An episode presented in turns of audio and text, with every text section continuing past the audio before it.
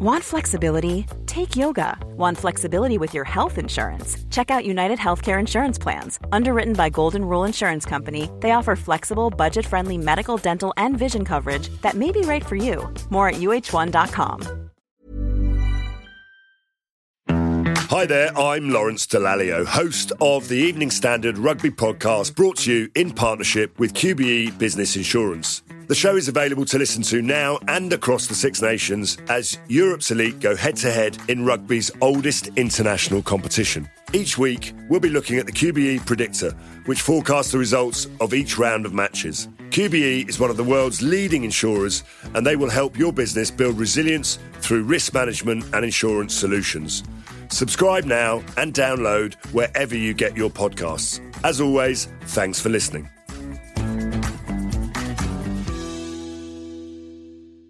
ES Audio. From the Evening Standard in London, I'm John Weeks, and this is The Leader. Any semi final, it's not difficult to get yourself up for it. I think, obviously, you know, as I said, we want to make the nation proud back at home, and yeah, there's an opportunity there to make a World Cup final, so yeah, we're going to give it everything. Australia grew in the tournament too. They had some uh, some disappointing situations too, where they had to come back from, and they did really well. So we expect a very strong Australia tomorrow. 11am, Wednesday, the 16th of August. Kick-off for England's Women's World Cup semi final against Australia. But where will you be? Well, tomorrow's already being dubbed Work from Home Wednesday, so that gives us a clue. And businesses are being asked to be flexible with staff. Global workplace consultants, AWA, say bosses should embrace the spirit of support of the Lionesses and let staff either stay at home or come in late so they can watch the game. And who could blame them? It's the biggest game for the Lionesses since the Euro 2022 final. And the last semi final they were in at that same tournament saw a back heel nutmeg goal from Alessia Russo to secure their place in the final. So, will companies capitulate to the footy mania? And is England's football first culture here to stay? Joining me now is our arts correspondent, Robert Dex. So, Rob, it feels like we've always had time off in some way for football in this country. I remember watching the World Cup in school in 1998 and 2002, the glory days, as some people remember them. Um, based on all that, work from home Wednesday comes as no surprise, does it? No, not not really. I mean, I, I suppose maybe it, it's just another one of those symbols that show that women's football how, how far it's come. That the fact that people now consider taking the time off work to watch it in the pub, or kids will be watching it in school, or now post lockdown, post COVID, people are able to suddenly decide to work from home on a Wednesday that just happens to coincide with kickoff. Yeah, it, it's just another sign, I think, of how certainly women's football, but actually more particularly the Lionesses after winning the Euros, are right up there in sort of the country's sporting culture. And we know businesses are being advised to actually be flexible with staff tomorrow. Who's telling them that? Who's giving that advice? And do you think businesses will? Well, I, I think they will because, again, I think post COVID, post lockdown, a lot of people have, have, just had to be flexible, and, and, flexibility is the new norm, isn't it? I mean, let's not forget there are millions of people who cannot just sit and watch the football because the job they do means they can't do it. You know, they, they, not everyone is working in a nice office where they'll have a TV on in the corner.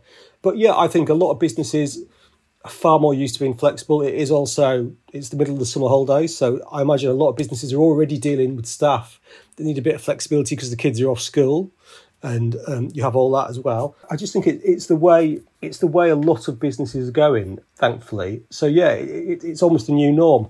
Um, in terms of who's saying it, and um, strangely, I mean, one of the comments we got was from the head of ACAS suggesting that flexibility would, you know, on both sides, the employees and the employers. But I mean, I'm old enough to remember that when the head of ACAS used to be on the news, it was generally because the miners were on strike or, or something like that. And I think that's just a just shows how the workplace has changed in that now one of the things that ACAS, which is the conciliation service between employees and employers, one of the things they deal with is, is things like this, which is flexibility on both sides, if you like, a knowledge that work is a bit less nine to five than it used to be, a bit less you have to be in a certain place for a certain time than, than, than you used to be.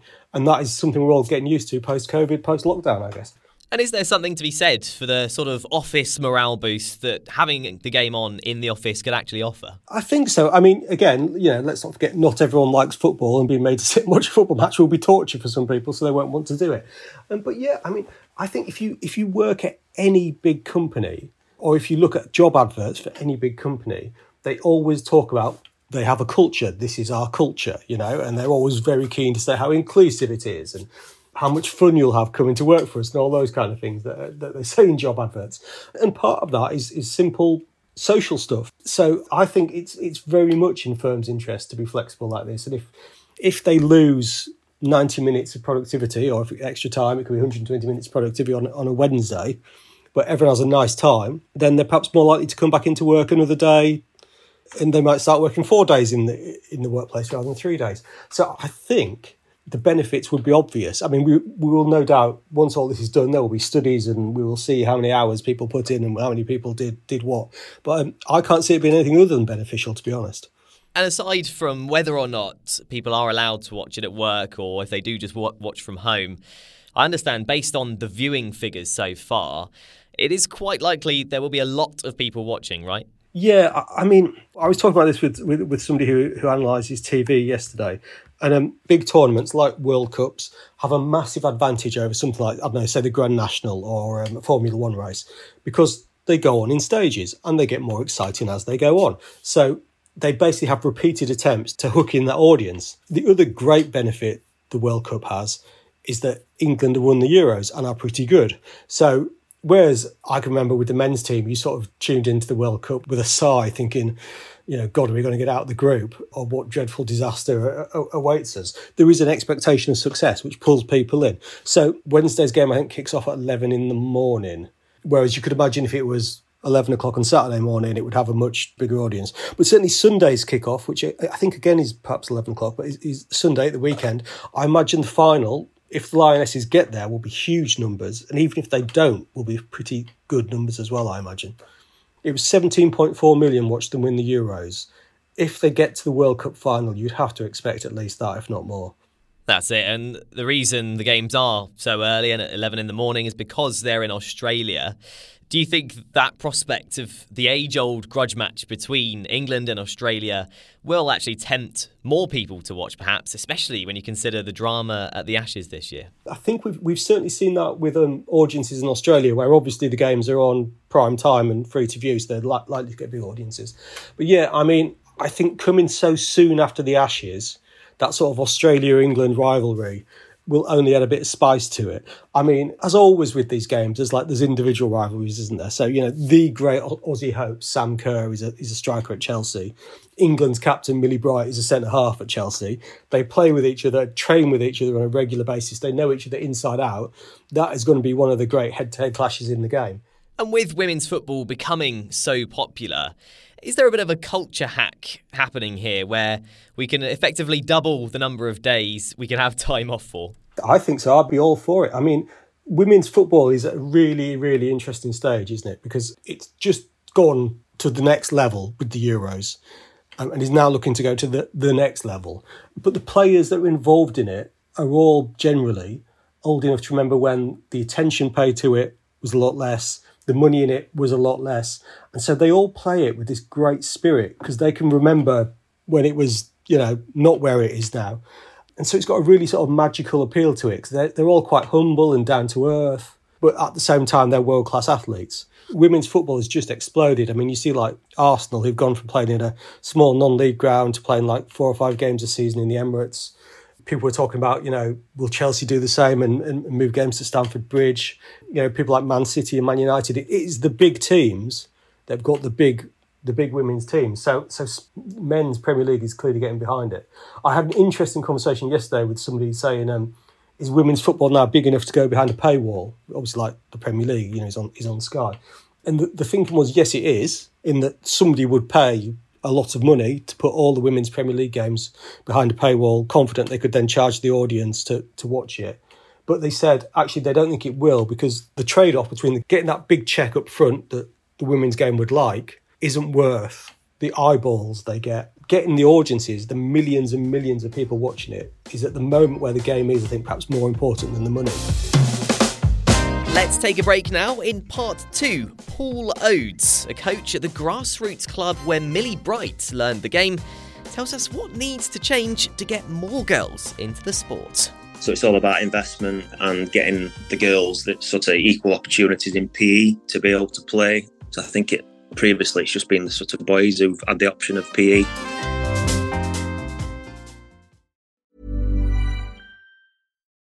Without the ones like you who work tirelessly to keep things running, everything would suddenly stop.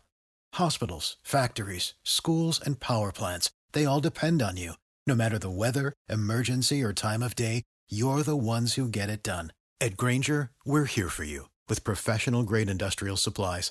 Count on real time product availability and fast delivery. Call clickgrainger.com or just stop by. Grainger for the ones who get it done.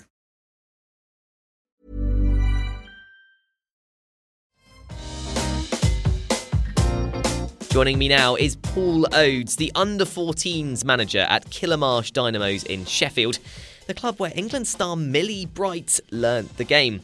So, Paul, I understand you've got a daughter of your own called Millie who plays at the club where Millie Bright learnt the game. Is Millie Oades the next Millie Bright? I'd like to think so, uh, and that's what she's striving for. Yeah. Uh, so Millie also plays. My Millie also plays in defence. I, believe Millie Bright actually started up front for the Dynamos team, uh, where she scored so many goals. Uh, and what sort of conversations do you have with Millie about this England women's team, considering their success? We're both really proud. So Millie gets bored of me talking about te- technicalities of football and just wants to get involved in it. But uh, just taking up like positions of the players and, and, watching the players who play in her position and just sort of encouraging her on, uh, really. You're very much part of the growth of women's football, being a coach. Do you think there is the growth needed in women's football to get more young girls into the sport, like your daughter? Yeah, I think it's getting steadily better and better. So I took the team on. This will be my third season, and initially we really, really struggled to get players, but we've been inundated now. So it's it's definitely grown, and with the success of the Euros, lots more girls are wanting to get involved. Our team were invited. Uh, it was organised by Millie Bright to go and watch the team train at St George's Park prior to the Euros success and they really really enjoyed that. It was great for them to so to watch and see what they can aspire to. So, do you think that's the trick for getting more girls into it? Is literally just exposing them to games, to training sessions like that, to show them, you know, how exciting it is and can be? Yeah, from to see firsthand, it, I think they're, uh, the Lionesses are quite connected to grassroots football. I think with the the superstars involved with the, the men's football team, it, it's nice for the girls to be able to go and do things like that. I think it's like a once in a lifetime thing for them to be able to do. But the the Lionesses seem to be a little bit more connected to the fans than the men's team, I, I believe. And as a dad, but also a coach, you see it firsthand. What are the benefits of girls being in a team environment like a football club during their sort of formative years? I think so. To when they when they hit the teenage years, a lot of them struggle for sort of self confidence, and I help. I think it helps with that getting out because uh, I think a lot of girls tend to just stay in the bedrooms, etc. But I think coming out and playing the football and getting involved and the the close knit team uh, atmosphere, it definitely helps them uh, and makes them more confident meeting new people, etc. Getting out and exercising, it's good for the self confidence. I think. So, if you were in charge, Paul, and you could pull the strings, what would you want to see happen to elevate the sport even further, get more girls into football, and continue the success, really, of the Lionesses? I think it's definitely getting better. I think it's all down to investment, really. I think the Spanish national team have invested quite heavily in the younger teams, so they've been successful at under 18s. The under 21s have both been very successful, and that's transferred in, into the uh, the women's side as well.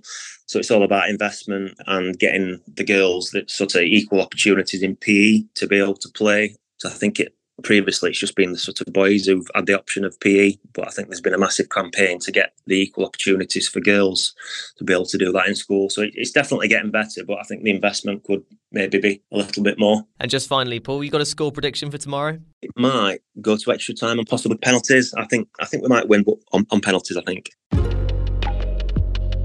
Pick up the Evening Standard newspaper for more news, interviews, and analysis, or go to standard.co.uk. That's the leader. Thanks for listening. We're back tomorrow afternoon at 4 o'clock.